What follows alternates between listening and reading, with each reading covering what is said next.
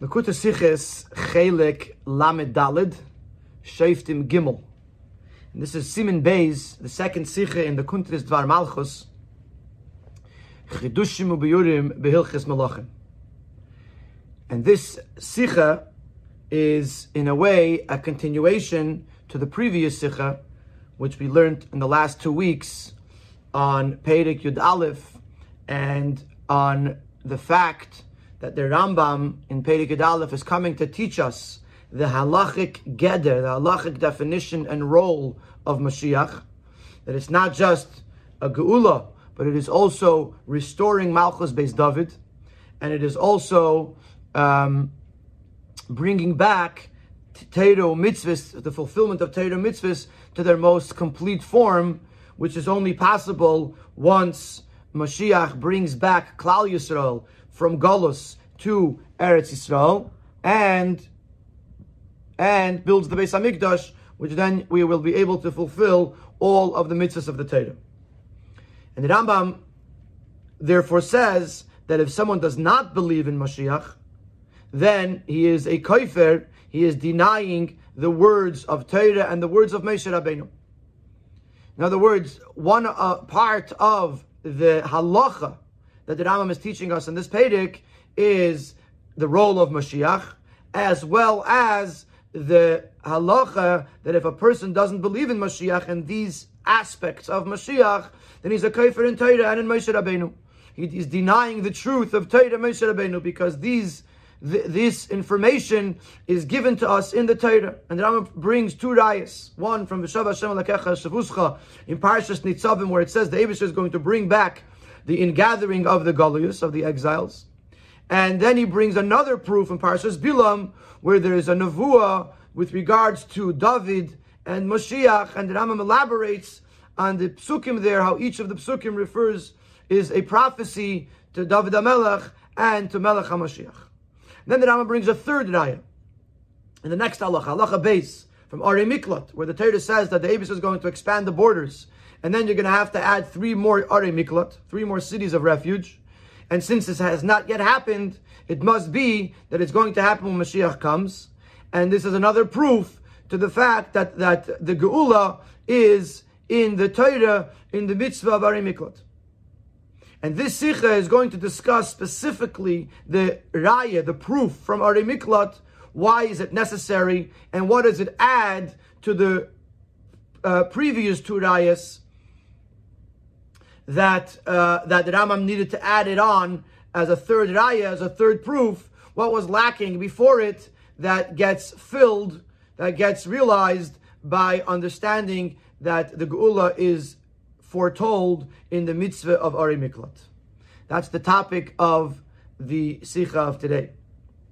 The Rambam writes in Mashiach is going to stand up and restore the kingdom of the dynasty of David Melech to its origins. Anyone who does not believe in him, in Mashiach, or someone who does not await his coming, not only is he denying in the words of the later Nevi'im, many of which speak of the Geula and Mashiach, Ella B'Teira, Moshe Rabbeinu, he's denying the truth of Teira itself, and Teira meaning the Chamisha Chumsei Teira, and Moshe Rabbeinu. Sharia Teira Ha'idullah, because the Teira itself tells us, foretells us, testifies about Mashiach and about the Geula. Hashem will return your captives and he will have mercy upon you and he will bring and he will gather you. Even if you're dispersed, will be as far as the ends of the heavens. The Abishter is going to get you, and he's going to bring you to Eretz Yisrael. The Rambam says, continues, These words are written explicitly in Torah. They are inclusive of all of the following words that will be said by the Nevi'im, by the prophets. And then the Rambam continues, Parshas Bilam Nemar. It's also spoken about in Parshas Bilam. Visham Niba Bishnei Over there, he prophesizes about two anointed kings, b'Mashiach Harishan Shehu David Chulu, the first anointed king, namely David HaMelech, u'b'Mashiach Ha'achrein, and the final anointed king, Shemin Bibanov, who is going to rise up from the uh, descendants of David HaMelech, chulu. Maybe kama psukim Parshas Bilam, umi farsham al David v'malach HaMashiach, and then the Rambam goes on to bring a number of psukim from Parshas Bilam and explain how they refer to David and to Mashiach. Uba halacha shalachar in the next halacha, halacha beis of Perik Yud Aleph, Mamshich Rambam, the Rambam continues. Alf ba'arei mikla to Omer, also by Arei Mikla that says, Im Yarchi Hashem Alekecha Hashem will expand your borders. V'yasavte lecha ichalish arim, you will then add on another uh, three cities, v'goimer. Umei Eilam loya yadavar zeh, this has not yet occurred. V'leitziva HaKadosh Baruch Hu you, and certainly the Abishter would not give a command for naught. And therefore, it must mean that the time is yet to come when the borders will be expanded, and then we will have the mitzvah of adding on these three cities. This is all, these three things are all in Torah, in the Chamisha Chumash Torah, or in the word from, from Nevi'im, we don't have to bring proofs, because all of the Svarim of the Nevi'im are filled with prophecies about the Geula and the coming of Mashiach. This is the Rambam in the first two halachas, at least uh, in a concise version of the first two halachas of Perek Yud We have la'ayin, and we should. It is necessary here to look into it a little bit more deeply. What is lacking in the first two proofs? From the pasuk v'shav, which is in Parashas Nitzavim. Umi Parshas Bilam, Shehuska Korambam Lehesif Araye Gam Me'akasav Bari Miklot. Now the Rambam feels the necessity to add on another Raya of Miklot. What's wrong? What's missing? what is lacking in the first two proofs that the Rambam feels it necessary to bring a third proof. And the next two paragraphs is going to explain why the first two proofs are necessary. The proof of of Nevuah of Bilam is because there it talks about Mashiach, not just about the Geula. And the proof from Veshav Hashem Shavuscha is necessary because there it is written explicitly and not written as a hint or as a metaphor. The necessity for the first two rayas is understood. The Rambam's intention here in these halachas, is to believe not just in the Geula, but in Melech HaMashiach, in a person. In addition to the obligation to believe in the general idea of a redemption, that the Abishter is going to redeem the Yidden in whatever way it will be. We have an obligation to believe in the King Mashiach.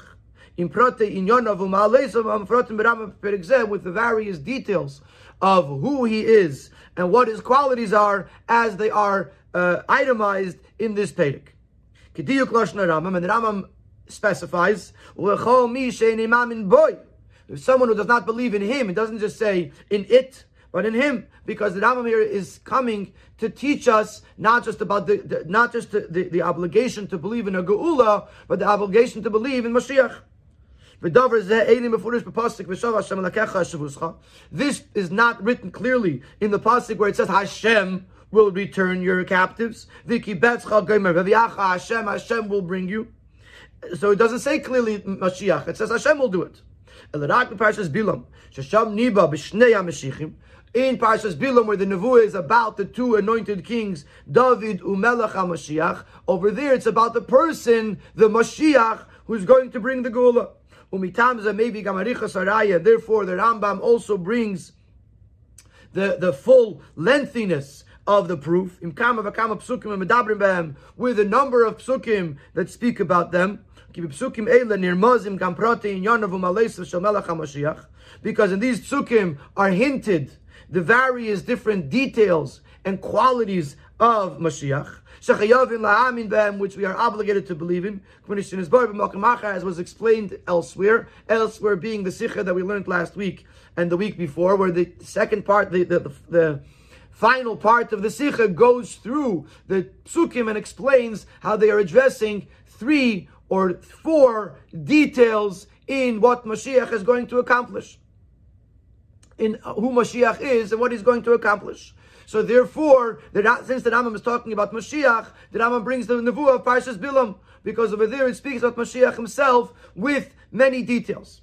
Uli idach, conversely, leistapik ba'araya parshas bilam. He does not suffice with a raya from parshas bilam. The more so, shevia rakaraya sheni. He brought it the parshas bilam. He brings as the second proof. Key, because al.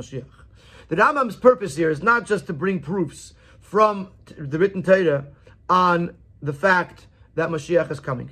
The Rambam is coming to prove the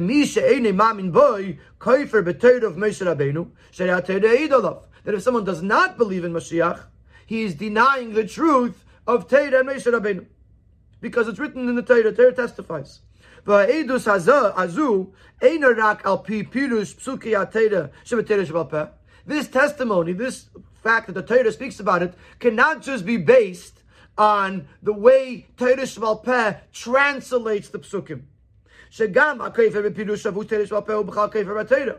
Which in truth, the Rambam says in Ilchis Tshuva that even someone who denies the commentary, the Torah Shebal Peh's explanation of Torah Shebiksav, is also considered a kaifer, someone who's denying in the truth of Torah, a heretic. But the Rambam over here wants to say that it's not just a testimony that is understood based on Torah Shabal Pez interpretation of the psukim. Ela elu hadvarim amafurashim b'Torah. The Rambam says that these things are written explicitly in the Torah. The nevuos uh, that are brought in Parshas Bilam are only said as a mashal, as a metaphor, as a parable. You can't refer to that as being written explicitly in Torah. And therefore, that raya is insufficient to bring out the point that the, that Mashiach is so clear in the Torah that if you don't believe in it, you are considered a kaifer b'Torah of Moshe Rabbeinu. You could say one second the words in, the, in, in Bilam. It's just a nevuah. It's written cryptically. I don't know for sure uh, necessarily what it means. But in the first pasuk that the Rambam brings, which is from Parshas Nitzavim, where it says Vishav Hashem Olakecha Shavuscha Ve'viyacha Hashem, etc., etc. There it's written very clearly and explicitly about the redemption and about the ingathering of the exiles, and therefore that raya is also necessary. So now I understand that for raya Hashem is for its clarity, it's for its explicitness. And the raya of Parshas Bilam is for the fact that it speaks about Mashiach, not just about the Geula. So now we have to go back to our, our original question. What is added? Uh, uh, what is give? What, what, extra do we understand? What are, what is added with the raya, the proof from Ari Miklat? And the Ari brings that you can't say that the Rambam is bringing all the proofs in Teresh Iksav because first of all, the Rambam is a Sefer Halachis, and once the Rambam has sufficiently proven his point, he does not need to just list all the rayas that, that exist. And number two, there are certainly other places in Torah, Shabiksav, that, that, that reference or, or uh, uh, speak about the Geula. So the fact that the Rambam chooses Ari Miklat is because the Ari Miklat specifically is telling me something. And the question is, what is Ari Miklat telling me that I don't already know from the previous two rayas? We also have to ask the question, which is the same question that was asked also in the previous Sikha. Why does the Rambam write this in a separate halacha? He should have included it in the previous halacha together with the other two rayas that were brought. In other words, since that halacha is discussing this idea and brings already two proofs for it, why shouldn't the third proof be in the same halacha? Base. In Siv Beis, he's going to give us the, the, the crux of the answer. He's going to explain that Ori Miklat is a mitzvah, and by connecting the Geula as a necessary component in a mitzvah, it transforms the level of eternity and the level of truth that this haftacha, that this promise contains. And this raya, this proof from Miklat, there is a major chiddush, there's a major, a major novelty, uh, a major introduction, not introduction, a major something being introduced with legabe bez raya with compared to the first two proofs. From the fact that the Torah says, Im Yarchiv, if you will, when if Hashem will expand your borders, then you should add three cities. In the times of Mashiach, you have to add uh, more cities of refuge, more are miklot. As the Rambam says in Hilchis Veitzayach, in the times of Mashiach, you have to add three more cities on, uh, in addition to the previous six. Now, the coming of Mashiach becomes a necessary condition, a component in a mitzvah in Torah. Even though the Geula Asida is written in Torah. The Rambam Pirish Mishnah is Mono Emuna Bazeh Benikri V'Yisei Diatir and the Rambam lists the Emuna in the Geula as a fundamental part of Torah. It's not yet a part of a mitzvah of Torah. We don't find anywhere a command in the Torah that we have to believe in the Geula. It's just that since it's written in the Torah about it, if someone doesn't believe in it, so he's denying Torah. Uh, uh, but, but, but there's no mitzvah to believe in the Gula. There's a, a, a, there's a problem to not believe in it, but there's no mitzvah to believe in it. But once Hashem gives us this mitzvah to add three Are Miklot, when Mashiach comes, the Geula now becomes an, a component of a mitzvah in Torah. Now that it became part of a mitzvah of Torah, yes. Now it carries the same intensity as a mitzvah. It's very clear and written in the and explicit in the Torah. She mitzvah medas It is a mitzvah that stands forever and ever. Ein shinui. It doesn't change. You can't add onto it and you can't detract from it. She mitzvah Rambam says she mitzvah medas laad it is a mitzvah that stands forever. Pirusha tzivuy The Rambam is referring to the commandments of the Torah. As the Rambam himself continues over there. Not in the words of the Torah, we are commanded to do them forever. So this is a proof that we're t- he's talking about mitzvahs. And this also the Rambam writes in Ilchas Malachim in Perek Yud Aleph, in Halacha Gimel,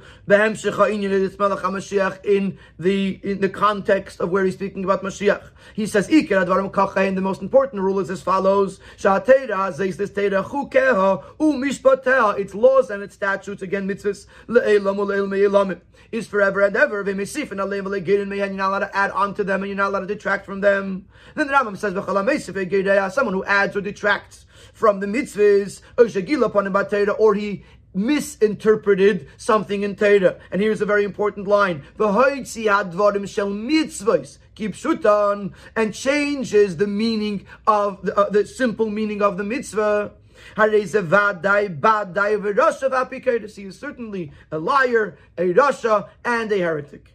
It brings in the Hara that there's other prints of the Rambam where it says Hareza bivadai rasha.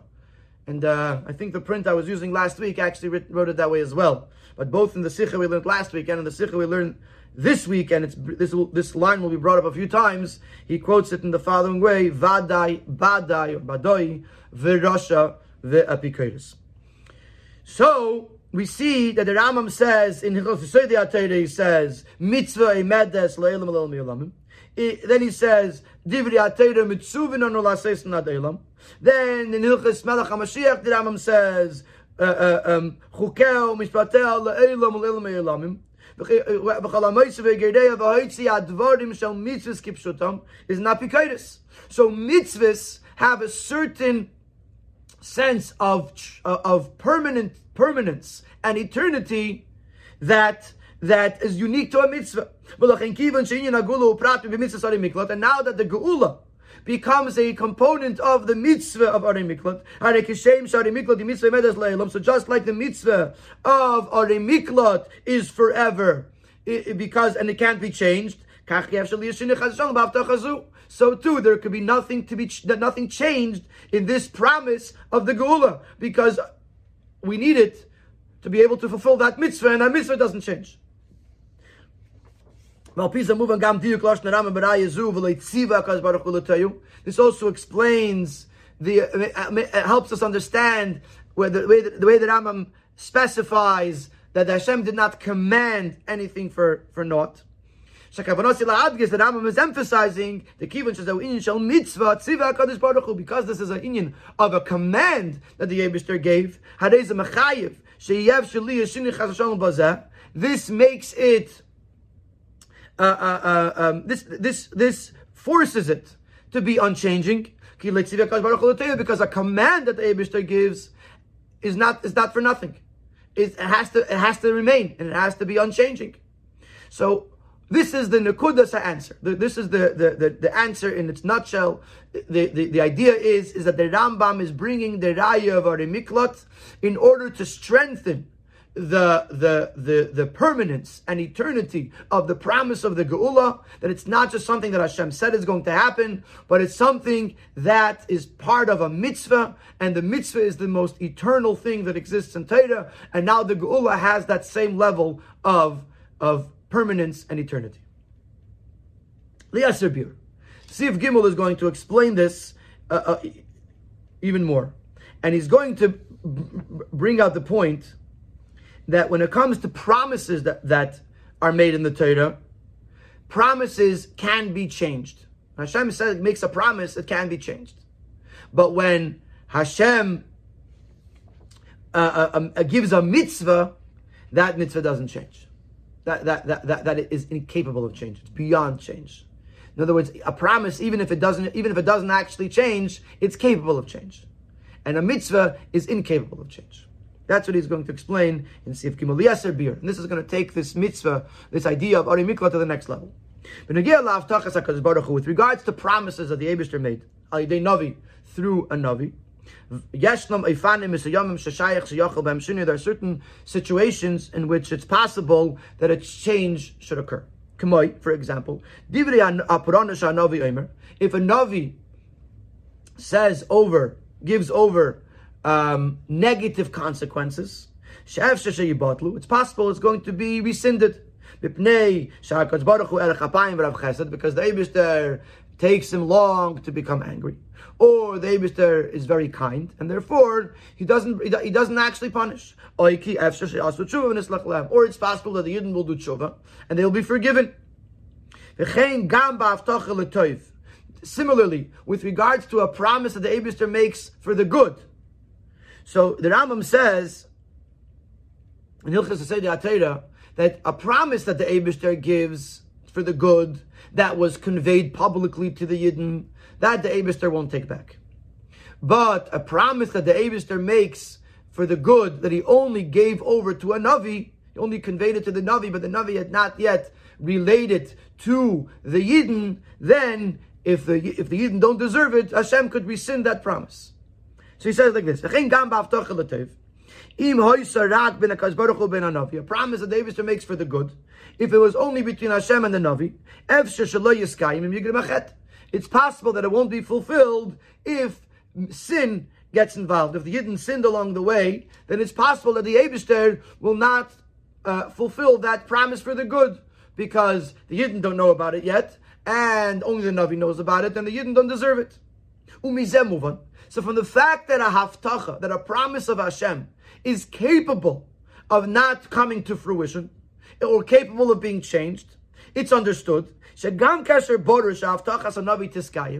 even in a case where we know for certain that the promise will be fulfilled. For example, what the Rambam writes, afilu al tnai einoi chayzer, that anything good that the Abishter promises, even if it was promised with a condition, Hashem will not rescind that promise if it was given over publicly to the Yidden. As the Rambam explains the Pirush Mishnayis, that when Hashem is going to tell the Navi to convey to the Yidden a promise of something good that's going to happen, it must come to fruition, and it's impossible for it to be changed because of the sin. So there is a situation where the Abishah makes a promise and the Abishah says he's not going to change it because he already gave it, gave it over to the Yidden. But because we know that promises are capable of change, from this we understand that even when a promise doesn't get changed, it's not because a promise that was conveyed via a Navi is incapable of change. It's only that the Abishter practically, realistically doesn't make the change. They're capable of change because Avtacha of the Abishter is capable of change. There are certain promises that the Abishter won't change, but they're capable of change. Some Rambam explains. This has to be this way uh, for, for a, a, a, logistical reason. We have to know if the Navi is a true Navi. The Rambam says that how do we know if a Navi is a real Navi? If he foretells the future, he says that something's going to happen, and it happens. Now, if the Abishter makes a promise and uh, something good is going to happen, and the Abishter takes back the promise, we don't know if it was Yigrei Goramachet, that the sin caused the Abishter to rescind this promise, or maybe the Navi is not a real Navi, maybe he's a Navi Sheker, he's a false prophet. So therefore, the Abishter says, I'm not changing this promise. That way, if it doesn't happen, you know that it's a, he's a Navi Sheker. Because if he's a real Navi, then, then, then the Abishter actually made this promise, even if God Machet, once it was told over to the Yidden, Hashem doesn't take back the promise. But what we understand from this is that it's for almost a, a, a ulterior reason that Hashem doesn't take back the promise, which means a promise of Hashem is capable of change. It's just that there are certain promises David doesn't actually change. When we talk about the eternity of Torah, that it stands forever and ever, it's beyond the possibility of change. It's incapable of change. The Just like the Eibushter doesn't change, the Eibushter is incapable, impossible of change. So when it comes to the Eibushter's Torah, which is the Eibushter's wisdom and will, it's not even in the possibility of change. So you have two types of things in Torah. You have the haftachis of Torah, the promises of Torah, which are inherently capable of change. Whether they do change or not, they are capable of change. And then you have the mitzvahs of Torah that are part of the nitzchis of Torah, of Aniyah violation nisi, that are incapable of change. So now we can apply this with regards to the promise of the Gula. The Av That even though it's a good promise, and that which the Abishter, that we said before from Pirush Mishnah is, that which the Abishter conveyed to the Navi, something good to be given over, to be conveyed to the Yidden. It's impossible that it, it's not going to be changed because of sin, kinisker we mentioned in the previous paragraphs. The Ayzah is additionally, in this case, with regards to the Geula, it is impossible that there'll be a situation of the cause of sin. So the Rambam himself says, the Torah already promised. Shesef Yisrael La says tshuva. In the end, the Yidden are going to do tshuva b'seif galus at the end of galus. Umiyad they negolin, and immediately they will be redeemed. Shenemar v'hoyu ki yaveyu alecha kol dvarim megamer. V'shavta ad Hashem lekecha. V'shav Hashem lekecha. You will return to Hashem, and then Hashem will return you. Hainu sheivtachnu al zagufa. This itself was part of the promise. So Yisrael yasu tshuva v'leyiyah matzah shal yigin machet. The Yidden will do tshuva, and there won't be a situation of sin. So even though we know for sure that the Gula is going to happen because it's a positive promise that can't be, that Hashem says he won't take back. And even if the, he, he would take it back, in this case, there's not, there's not going to be chait, and therefore there's no reason for Hashem to take it back. Because nevertheless, the certainty of it is if you're going to rely on the on the fact that there's a haftacha, then the certainty of the geula only goes as far as the classification of nevuah. That nevuah is that, that, that Nevuah is a prophecy, which David says is going to happen, and therefore I know that this is going to happen. But it doesn't have that same level of intensity of of, of, of, of certainty. I'm sorry of atera. But once you uh, uh, once you make the the mitzvah the geula a part of a mitzvah of Torah, it falls under the category of the eternity and permanence of Torah. It is an eternity that is incapable of being rescinded, of being changed, and therefore it's on a whole other level. So that's what the Rambam is trying to accomplish with the Rayif Mari Miklat, which we're going to uh, uh, uh, bring. Uh, uh, the, Rebbe, the Rebbe in the Sicha is going to conclude with Ari Miklat in a few Isias, but this is the, this is the direction that we're headed.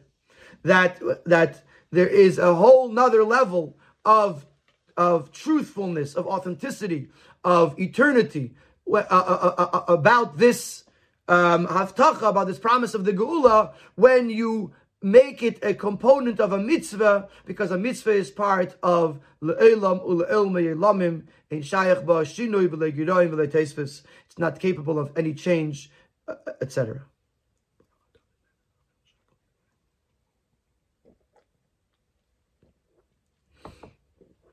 So, in Sif Dalid, he's going to ask the eternity of Torah should be applicable to all parts of Torah. What is unique about the mitzvah of Torah? Why is a mitzvah of Torah more eternal than something else written in the Chamisha Chumshei Torah? Ela shlachir adayin zmakun l'shayla. We could still ask a question. maria klaus on The rule of nitzchis atera, the rule of the eternity of Teda, is applicable to all parts of Teda. Especially with the five books of, chum, of five chumashim which the Rambam says that they will not be bottled, they will not be uh, uh, uh, uh rescinded forever. The word bottled here doesn't really mean rescinded. They will, they, they will uh, be forever. That everything that is written in the Teras Meisha is eternal and will, will remain forever.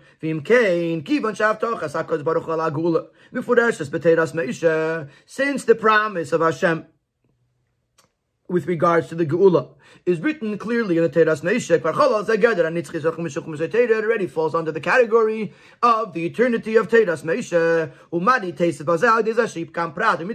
What is added on to the to the eternity of the Geula, the Haftachas Agula, the promise of the Geula, by the fact that it's not just in the Chumash, but it's also a, a part of a mitzvah.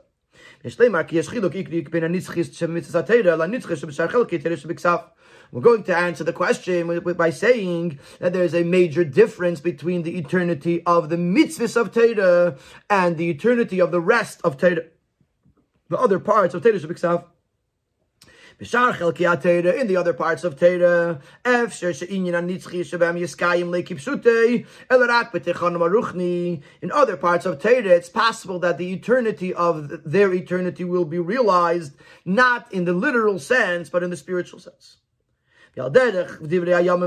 similar to, to, to parts of history or stories that are that are written in Terish Biksav,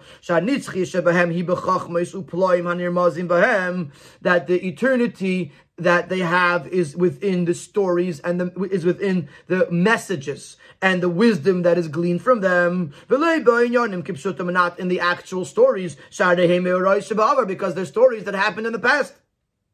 So there's parts of Torah, story of Avraham Avinu, it, it, it, the, the story itself is not eternal. The story itself happened one time in the past. The message of the story, the lesson from the story, that is forever. So there's a, the nitzchis of Torah sometimes is not in the literal sense, but it's in the ruchnistic sense. Mashenkin zeh he mitzvah the fact that a Torah is a mitzvah that is forever. When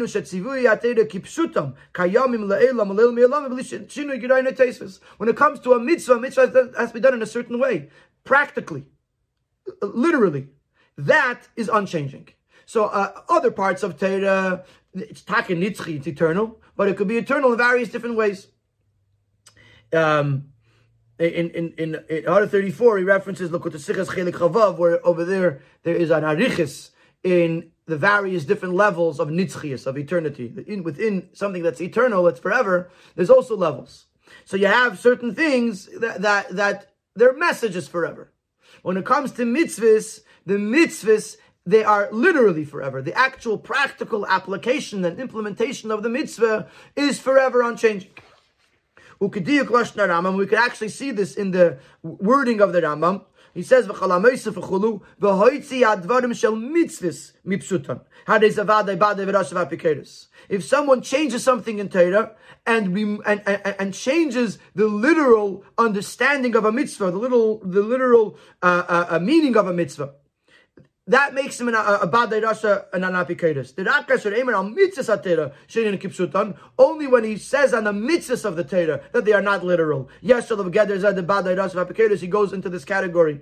Ki azu kaifer because then he is denying the foundation of the eternity of Torah. But if he's going to change the meaning of any of the other psukim, of Gedezeh, he may not fall under the category of a kaifer or an apikaitis because other parts of Torah are meant to be understood in the, in, the non-literal sense. So just like in the stories of Torah, that certain parts of the stories of Torah may not be literal uh, uh, uh, in their in their in their eternity, they may be uh, more non-literal. So too with regards to the promises of the Abishter places in the Torah that are written in the Torah, Shekiyuman bepoyel, their uh, a fruition in actuality totally is dependent on the various different situations or conditions that Chazal explain. So if a rule, if a promise was written in Torah without specific conditions, and later the, the, the Chachamim come and add conditions to it, it's not certain that it will be fulfilled literally the way it is in the Torah, because the Chachamim explained that there are certain conditions that are necessary to it. So again, there's a possibility of a promise that's written in the Torah that we won't actually see its fruition, because the Chachamim came and said you, there, there, there needs to be certain conditions for its fulfillment, and the conditions didn't happen. And we're going to bring an example here where we see it in Torah. That, the rule that Hashem's promise may possibly not be fulfilled because of the causation of sin. Is also applicable to promises made in Torah. There's a brisa in the Gemara in Brachas. Ad yav on the pasuk Ad yaver amcha Hashem. Ad yaver amzuka nisa. In those Yashir in the Shira in Parshas Beshalach, it says, "Until your nation Hashem will pass, until until this nation that you have acquired will pass." So Rashi brings from the Brisa, Ad yaver amcha Hashem zu. The first time it says Ad Yaver refers to the first time the Yidden came into Eretz Yisrael. Shabo Laretz Yeshua when they came to Eretz Yisrael with Yeshua. Ad Yaver Amzu Kanisa. The second time it says Ad Yaver Zu Biyashnia. This refers to the second coming Kishalu Migolus Bavel B'Meyazra when the Yidden came up to Eretz Yisrael from Golus Bavel in the times of Ezra. Mikan Omru Chachamim. And from this the Chachamim say Bimeyazra, that just like in the times now, just like in the times of the Yeshua, there were major nisim that happened upon entry into Eretz Yisrael, so too the Yidden were could have received the same nisim when they went in in the times of Ezra. But because of the chet, because of the sin that happened along the way, they didn't experience the same nisim, the same miracles. Since this promise of Amzu Kanisa, the second Ya'ad Yaver Amzu Kanisa, was written in Teresh Biksav before the Yidden went in Teresh Yisrael the second time, it cannot, it cannot be changed. There's no change, there's no addition, there's no detraction from Teresh. How could you say that a change should happen to this promise? And it won't come to fruition, or for whatever reason it might be. Therefore, you must say, this idea that Torah is eternal,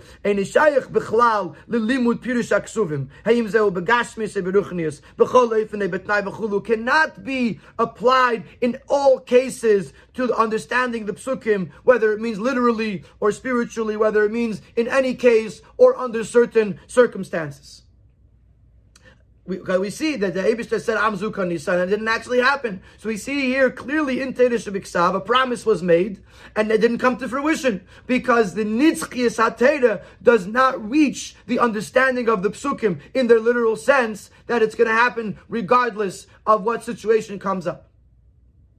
So we see Sai in the stories of Teira that the stories of Teira could be non-literal the, the, their eternity could be applied in, a, in the non-literal understanding of the story. And the same thing is with the promises that are made in the Torah, that they could be understood, they could be explained by, the, by, by Chazal in various different ways, and their eternity does not apply to the basic pasuk, it applies to the way the Chachamim explain the pasuk.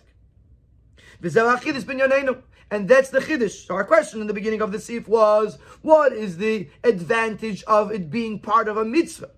And the explanation is because when it comes to other parts of Torah, their eternity, their permanence, their foreverness may not be uh, understood literally.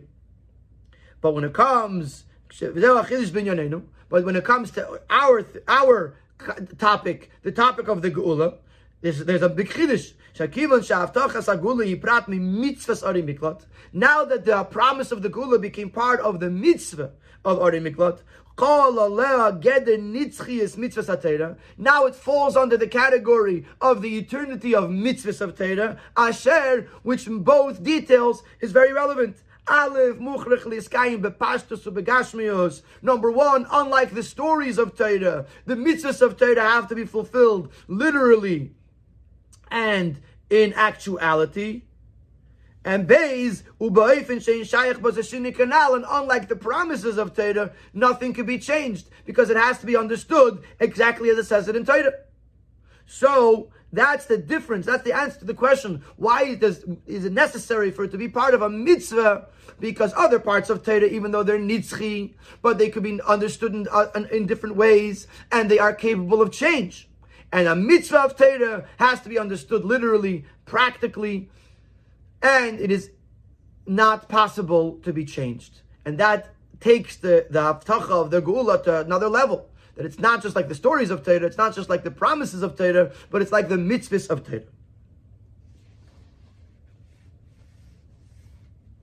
And now we can understand why the Rambam adds the raya for Melech HaMashiach Meha Sha'af Bari Mikla Doemer Yarchev Yosafta Ume'elam Le'aya Davar Zev Le'tziva Kaz Baruch Hu From the fact that the Abishter made a, gave us a mitzvah to add cities by Ari Miklat and has not yet happened, and certainly the Abishter did not give a mitzvah that cannot be fulfilled. The Rambam in this, in this uh, third raya, the raya of Ari Miklat, is not here just to bring another proof that Melech HaMashiach and the Geula are written in Teresh Biksav. Elabola Heisef Inyan Chadash, Bechoymer Hadover, Shal Misha Eini Mamin Boy. The is adding another level of severity with regards to someone who does not believe in Mashiach. The Noisef Lazeh, Shekaifer Bater of Moshe Rabbeinu, in addition to the fact that he is a kaifer, he's a heretic, he's denying the truth of the Torah and Moshe Rabbeinu alav, because the Torah is the one who testifies with regards to the coming of Mashiach, which that we already know from the previous two rayas. But here there's another level of severity. How do you gam He's detracting from one of the mitzvahs of Torah. Because if he doesn't believe in Mashiach, it means that he feels, he holds, that th- this detail of the mitzvah of Miklat will never come to fruition. And if a person detracts from a mitzvah, then he goes in the category, what the Rambam says in the next halacha, the Rambam says in the in halacha Gimel, that if someone changes anything the Torah, then he is he's a badai of apikadis. So now the Rambam is telling us that if someone is is not do, doesn't believe in Mashiach, then not only is he denying Torah, he is also being Goireya, and this is another level of Bad Deiras of Apikotis. And this also explains why the Rambam writes this in a separate halacha. Because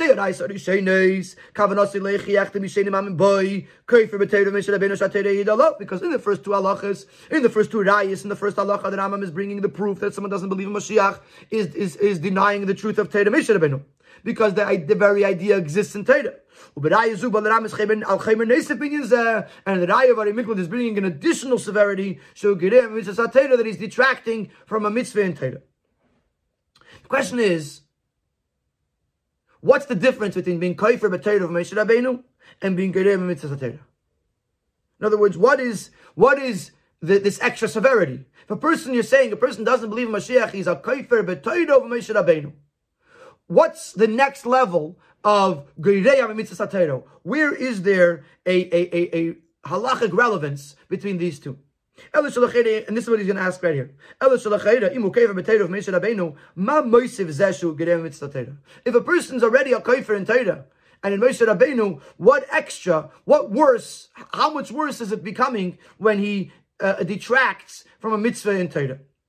But based on what we explained earlier in the Sicha, with regards to the to the haftachas of Torah uh uh, uh, uh, not necessarily coming to fruition because of, of various situations. And the fact that certain parts of Nitzchias HaTorah are, are, are not literal, but they are more spiritual. Based on this idea, there's going to be a halachic relevance between someone who's just a kaifer b'Torah of Moshe Rabbeinu, and someone who is much worse because he's goyreya b'mitzvah Torah, he's detracting from one of the mitzvahs of Torah. Ubahaktim. Let's first introduce bir dinoy shalaimer she'eni mamin begeula asida lavai. What would be the din of someone who says he does not believe in the geula asida? Because he holds even though we were promised and a geula and that he accepts wholeheartedly. Nevertheless, he claims that there's a change that happens. This promise was rescinded. For example, there was too much sin. You can't call this person someone who's being kaifer in Torah Meshel because the, of, of, the fact that Torah speaks about the Geula. Which, as we said in the beginning of the Sicha, this means that he's being kaifer. Rambam said the words, the. That the idea of the Rambam is that someone who denies the Geula is denying something that's written explicitly in the Torah.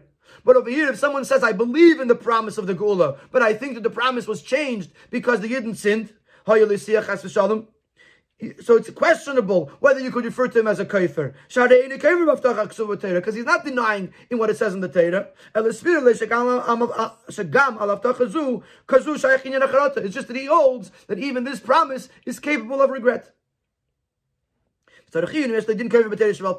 We could debate whether he, has a din of kaifer in Teresh which in Teresh it brings many more um, many more uh, uh, uh, uh, details with regards to the geula, not just this haftacha as it says. So it's possible that uh, that he could be a kaifer b'teresh peh.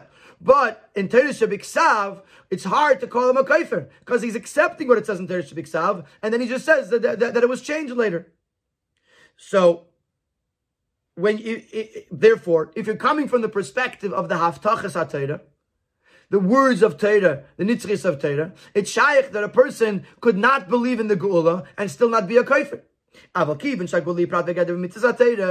once the geula becomes a detail and a component in the mitzvahs of Torah, which the mitzvahs of Torah, like we said numerous times already, is something that is forever. Which that compels us to say that it's impossible that there's going to be a change in the promise of the geula. So if somebody says anything contrary to that, yes, Allah din kaifer batayra, he beca- he has the category, he has the halachic classification of a kaifer in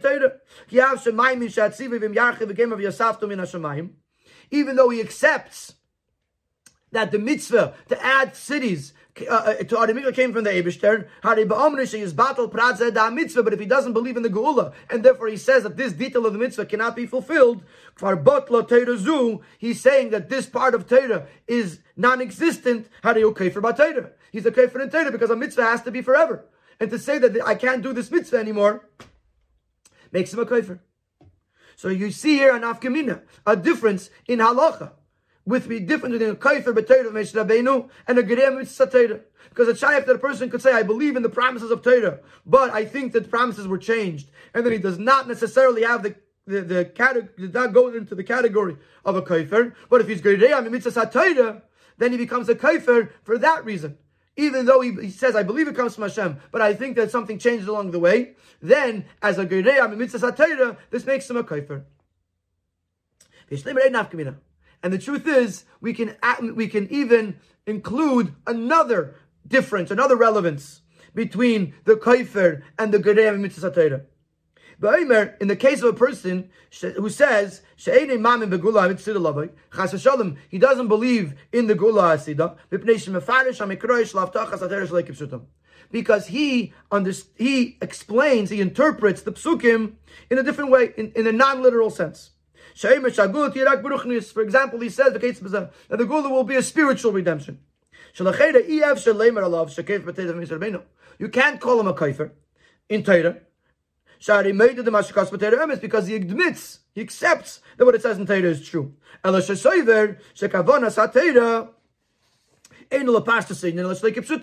just that he says that the promise doesn't mean it literally, it means it in a non-literal sense. Oh, Even if you're going to say that this goes against the rule, that every pasuk has to be first and foremost understood literally,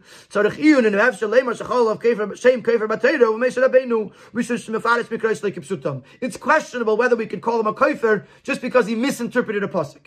If he accepts that the pasuk is from Hashem, and he accepts that the pasuk is, is there, and he just understands it in, in a non-literal sense, it's questionable whether we can call him a kaifer for that reason. But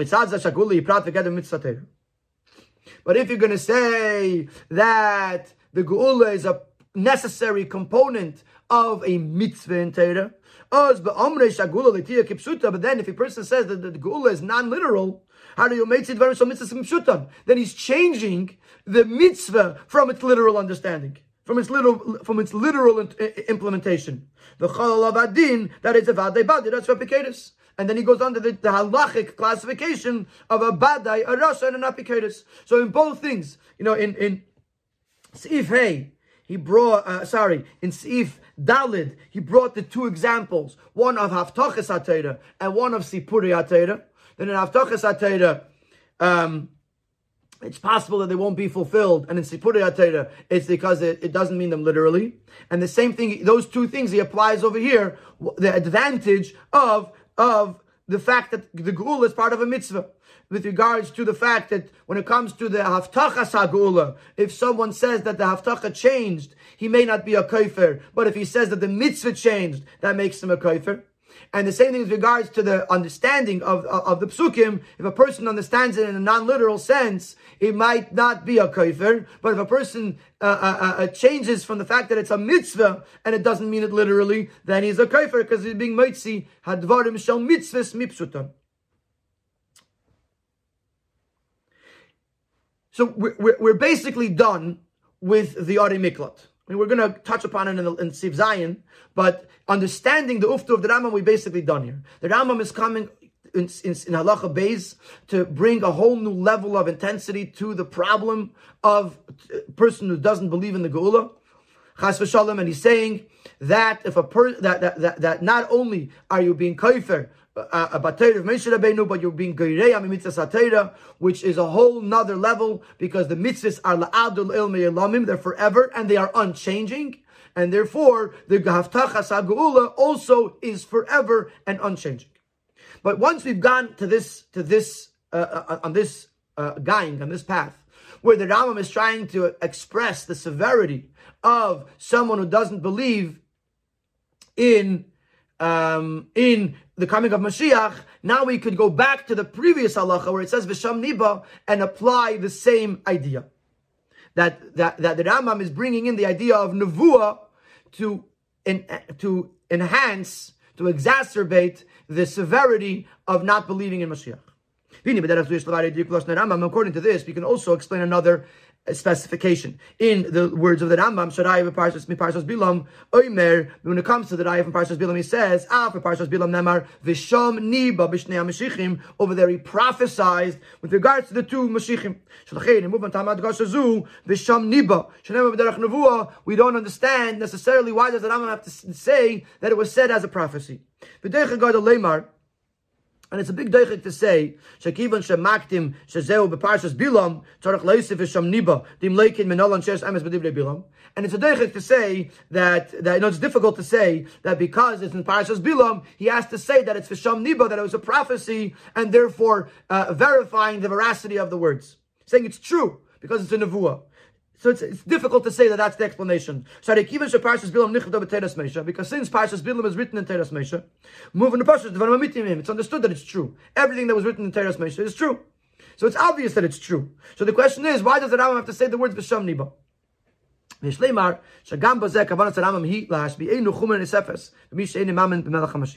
That it, these words B'Sham Niba, the Rambam is, is telling us another interpretation another uh, level in the severity of someone who does not believe in Mashiach.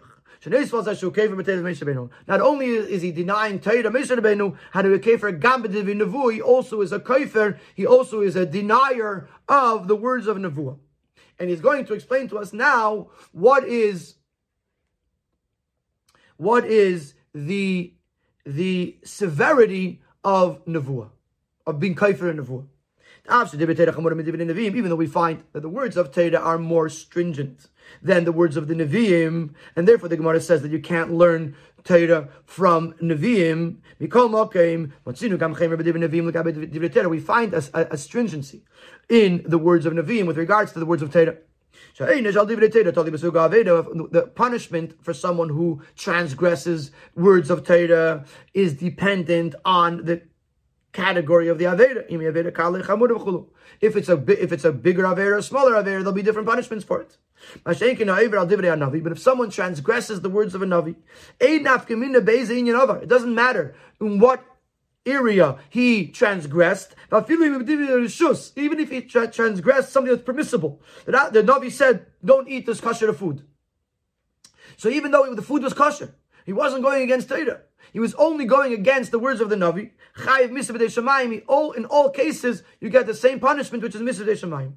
Which we see over here a certain stringency with regards to nevuah that a person is over on the words of, of a navi, regardless of what it was that he did, receives this harsh punishment. And the reason for this is even though the strength of the words of Torah is much greater than the strength of the words of Nevuah. With regards to the human, from the human perspective, there's a certain severity with regards to Nevuah. The Nevuah is what the Abishter is giving prophecy to the human being directly. This is information that is be knowledge that is being coming from the Abishter straight into the heart of the human being. And since the Abishter is revealing himself, his words to the human being, therefore the impact that it, that it has on the human being, yes, but it feels more, it feels stronger, it feels more impactful than the words of Torah. Therefore, when a person hears a command from a Navi, it's as if he heard it directly from Hashem. And therefore, it doesn't matter what the command is. If he transgresses that command, he is considered uh, uh, uh, uh he's considered that he's committing treason. Shechayiv Misa, which treason gets the death penalty. It doesn't matter in what area the treason was. A, a, person who commits treason gets the death penalty. So when, when a Yid transgresses words of Torah, which Torah was conveyed through Moshe Rabbeinu, through this Canaan, through the Nevi'im, through the Gemara, through the Mishnah, through the Halacha. So a person could say, he transgressed. So depending on what the transgression was, he has to he has to receive a punishment. When the Abishter speaks to a Navi and the Navi gives it over to the person, then it's as if the person heard it directly from the Navi himself, because the way the Abishter speaks to the Navi is the way you would speak to a person. Not the way you would speak to a Moshe Rabbeinu, the way you would speak to a Torah. The way you speak to a person. And if you spoke, and therefore when the person receives it, he's receiving it from Hashem. And transgressing that is the worst thing in the world. Treason. Um so, so from this we can understand that generally speaking, even if there's even if he didn't actually transgress the words of the navi because he didn't hear from the navi, the very concept of nevuah has this has this stringent uh, uh, level. Now we understand why the Rambam says V'sham Niba. The Ramis to tell us that someone who does not believe in Mashiach, yes, is also transgressing the words of a Navi, which in a certain sense are even more stringent than the words of Torah. Valpisa nimtza, consequently, Shabishalish Arai, Shehevi Rambam, and the three Rais that Rambam brings, Milam Deinu is teaching us, that this concept of becoming of Mashiach is written and said to us in all the areas of Teresh Biksav, Kimifurish in the stories and the promises of Teda, as is written in Parshas Nitzavim. Hey, in the prophecies of Niba,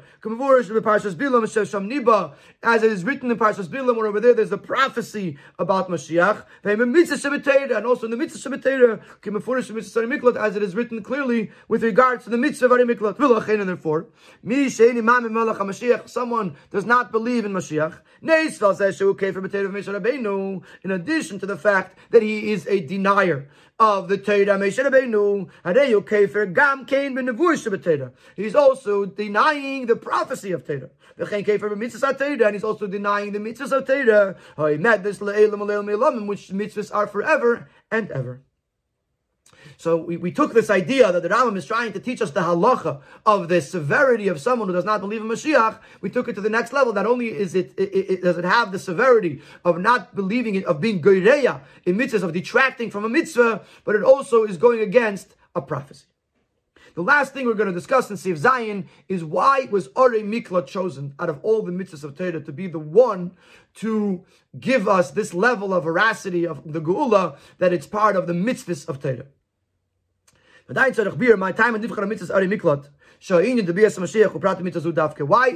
is the is the idea of Mashiach specifically a detail in this mitzvah?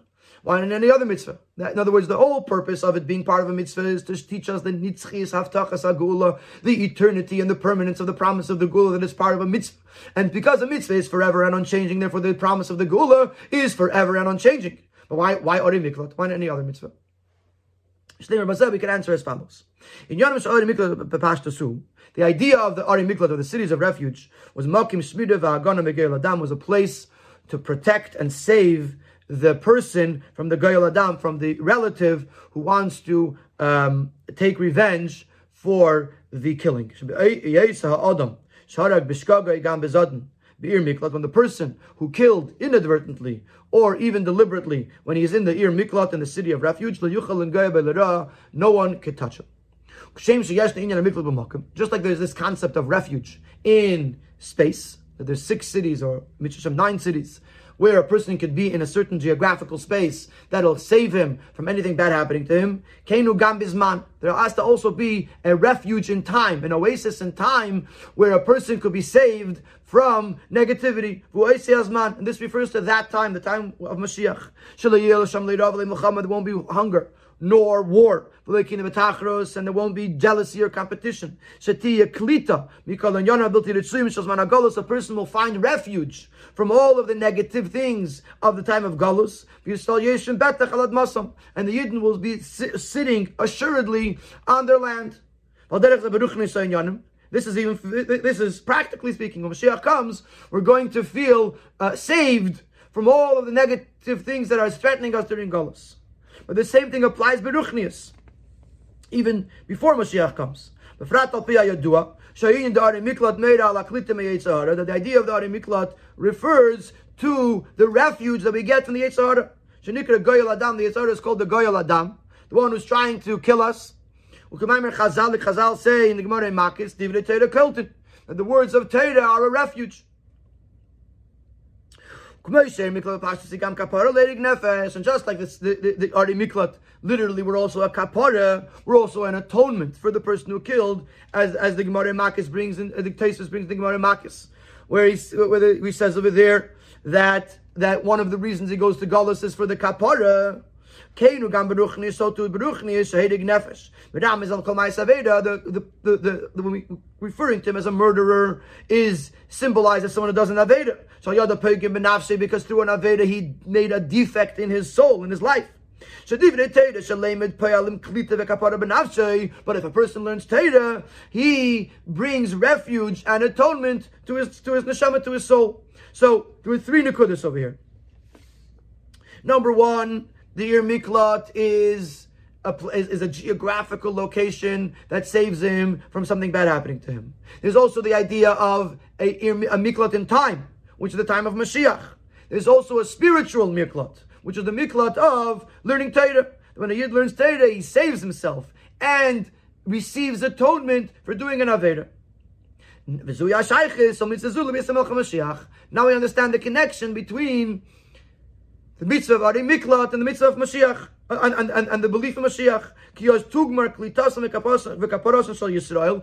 Mashiach comes, that will be the ultimate Ir Miklat, the ultimate completion of the, of the refuge and the atonement of Yidden from everything that they experienced in Golos, from their Avedis, and from the negative things that tried to destroy them and to distract them. May it be b'meheidav yameinu mamish speedily nowadays, and therefore Dafke Ir Miklat is the mitzvah that's chosen to, to represent the eternity of the promise of the Geula because when Mashiach comes, it'll also be the culmination of the klita, the kapara, the saving and the atonement of Yidden from the negativity of Golos.